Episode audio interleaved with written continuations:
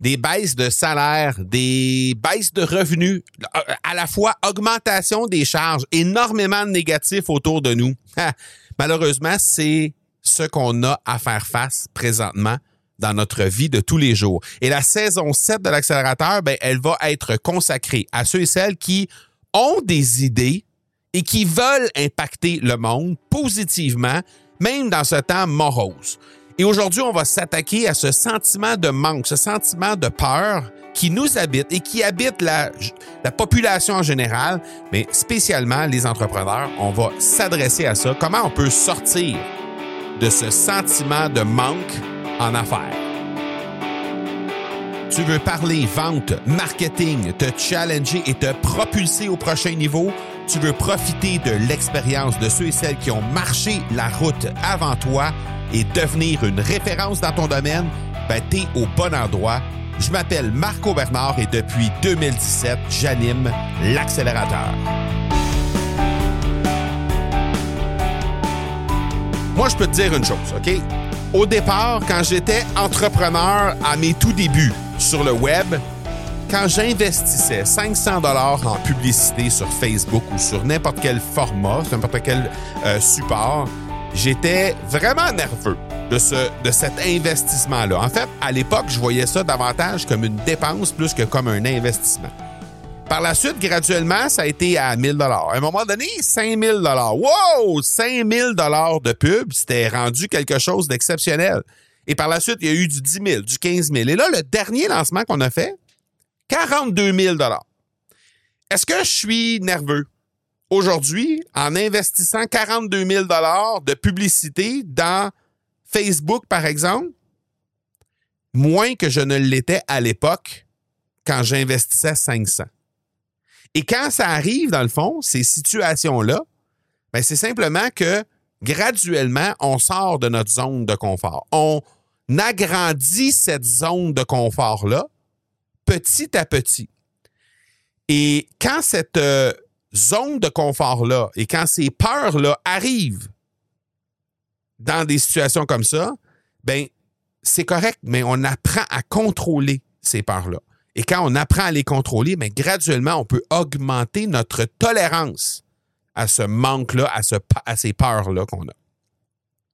Alors, aujourd'hui, j'ai envie de te parler de comment j'ai brisé mon sentiment de manque en affaires petit à petit, hein? C'est pas du jour au lendemain, mais petit à petit, on s'habitue.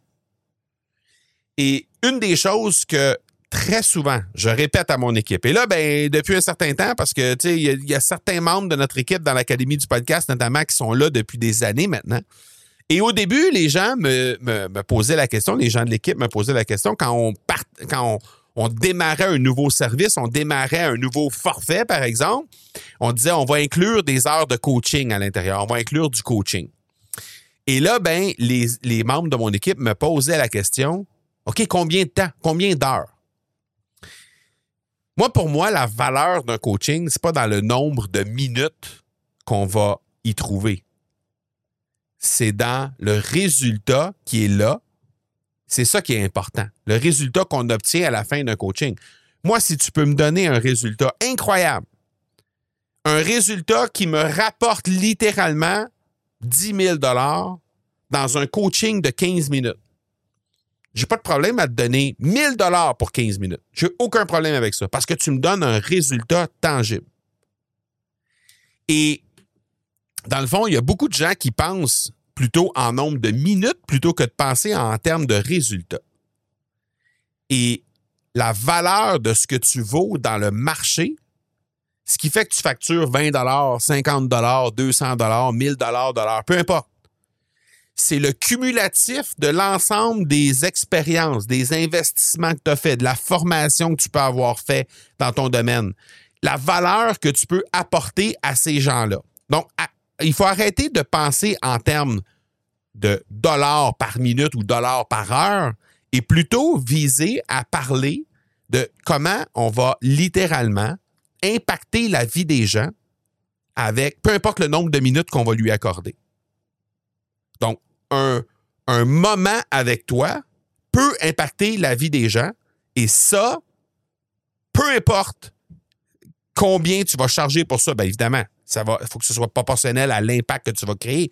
Mais peu importe le montant que tu vas charger, que tu vas décider de facturer pour ça, bien forcément, il va y avoir énormément de valeur derrière. Alors, la personne, c'est pas un. Après, il faut savoir comment vendre le tout. Mais clairement, il faut arrêter de vendre des minutes plutôt que de vendre des résultats. Avant d'être pleinement entrepreneur, hein, si, on, recule de quelques années, avant d'être pleinement entrepreneur, ben, moi, de mon côté, c'était entre 15 et 20 dollars de l'heure. Quelqu'un qui voulait travailler avec moi, c'était entre 15 et 20 dollars de l'heure. Maintenant, on parle d'un coaching. Et encore là, je ne sais pas combien de temps ça prend, mais un coaching, pour moi, aujourd'hui, c'est 1000 dollars. Parfois, je vais passer 40 minutes avec la personne. Parfois, parce qu'on est parti sur plein de, de, sujets, on est parti sur une bonne discussion, ça va durer une heure et quart, une heure et demie. J'ai eu un exemple pas plus tard qu'aujourd'hui même. J'ai eu un coaching avec quelqu'un dans mon club des élites cette personne-là avait plein de sujets. C'était un premier coaching qu'on avait ensemble. Parce que le Club des élites ont accès à un coaching à chaque trimestre. Et c'était le premier coaching qu'on faisait ensemble. Et cette personne-là m'a dit à la fin du, du, euh, euh, du, coaching, là, je vais aller me coucher parce qu'il y a eu tellement de valeur dans ce que tu viens de me donner que je veux laisser reposer ça un peu. Je vais aller faire une sieste puis je vais repartir après pour vraiment mettre mes idées en place. On a passé 1h35 ensemble alors qu'à mon agenda, il y avait 60 minutes de réservé. L'idée, c'est de vendre des résultats. L'idée, c'est qu'à chaque fois que tu es avec quelqu'un, peu importe le temps que tu vas passer avec cette personne-là, elle ressorte grandie, elle ressorte transformée. Et à partir du moment où tu peux travailler tes coachings de cette façon-là, que tu peux travailler tes accompagnements de cette façon-là sur l'impact plutôt que sur le nombre de minutes, ça va changer ta valeur à l'argent. Ça va changer ton rapport à l'argent complètement. Donc ça, c'est la première chose. Arrêtez de penser en nombre de minutes et plutôt penser en termes de résultats concrets. Maintenant, deuxième chose que j'aimerais te proposer pour briser le, sentiment de manque, c'est que quand il y a de l'argent qui entre, il y a beaucoup de gens qui, dès qu'il va y avoir de l'argent qui va entrer, dès qu'il va y avoir euh, euh, des, des clients qui vont commencer à payer et qui vont avoir des bonnes sommes d'argent qui vont commencer à entrer dans l'entreprise, ben, il y a des gens qui vont tout de suite dépenser cet argent-là, vont tout de suite se verser un salaire et vont, dépenser cet argent-là. Alors que ce, que qui peut y avoir de fait et qui va aider énormément le sentiment, le, sentiment de manque, retirer le sentiment de manque en lien avec l'argent, c'est de programmer des retraits automatiques avec l'argent qui entre dans l'entreprise, de sorte que cet argent-là, c'est comme si elle n'avait jamais existé. On sait qu'elle est là, mais c'est comme si elle n'avait jamais existé parce qu'elle est retirée de façon automatique de ton compte en banque. Donc, tu as moins peur parce que la liquidité, elle est là en cas de coup dur. Et présentement, mais ce que tu vas réussir à faire, c'est que tu vas dépenser plutôt en fonction de tes objectifs et non pas en fonction de la liquidité qui est disponible. Et ça, ça fait toute la différence au monde.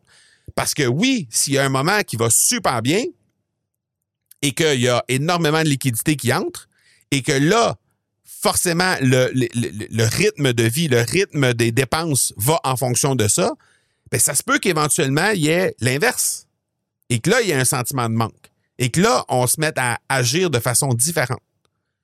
Mais quand on sait qu'il y a une liquidité qui est déposée à part, ailleurs que dans le compte courant, bien forcément, ça, c'est une espèce de coussin de sécurité. Et c'est une sécurité qui est là, qu'on sait qu'il va être là, et ça nous force à objectivement dépenser en fonction de ce qu'on se fixe comme objectif en début d'année et non pas en fonction de la liquidité qui est disponible dans le compte en banque.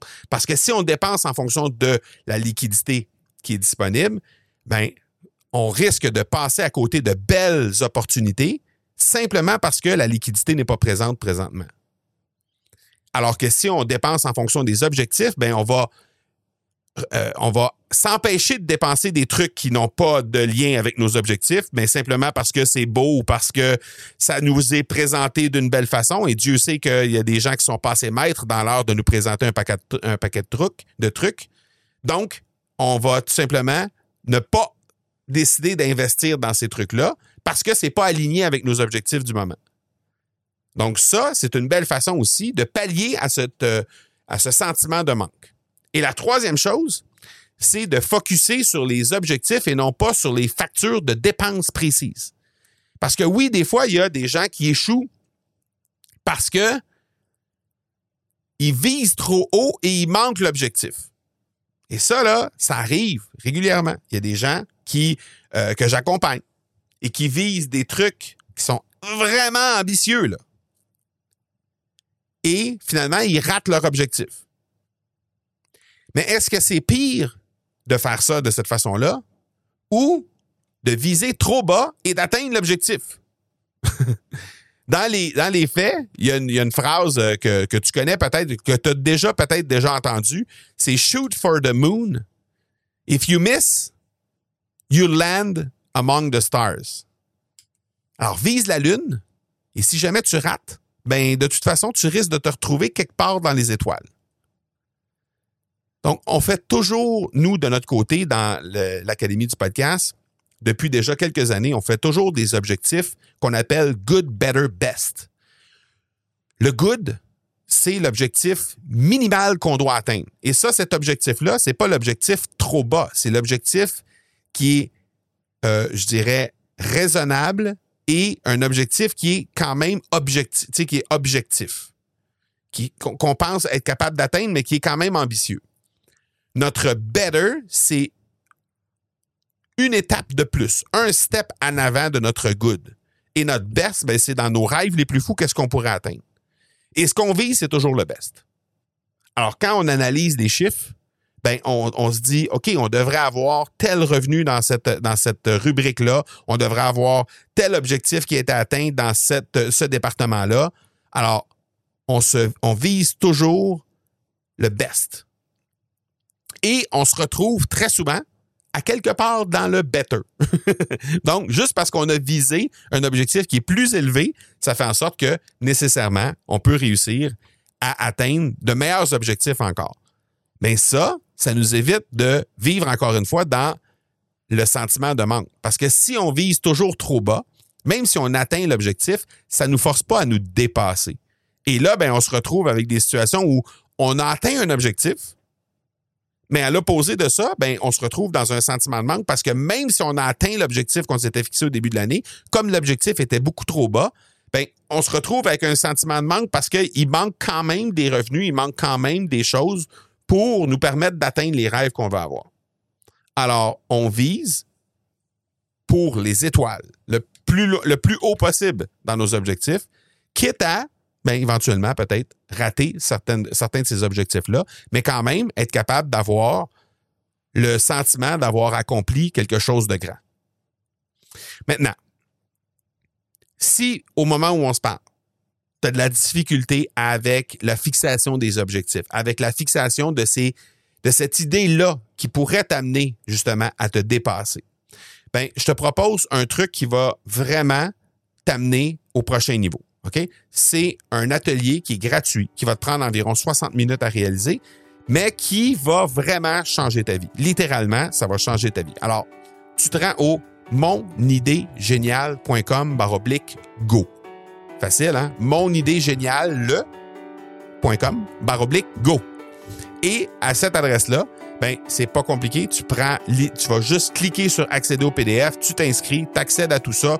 C'est gratuit et ça va te permettre de, d'abord, gagner énormément en clarté sur les idées que tu peux avoir, gagner sur la façon de fixer tes objectifs, faire en sorte que tu puisses vraiment euh, atteindre les objectifs que tu souhaites avoir pour avoir un impact vraiment euh, marqué dans ton entourage et ultimement, ben, peut-être lancer l'idée qui va t'amener à être quelqu'un de hyper impactant, hyper euh, avoir un influent dans ton, dans ton domaine, littéralement. Alors, je t'invite à te rendre au monidéegéniale.com par oblique go pour accéder à tout ça. C'est tout à fait gratuit. Donc voilà pour cette semaine. On se parle la semaine prochaine. Ciao, ciao.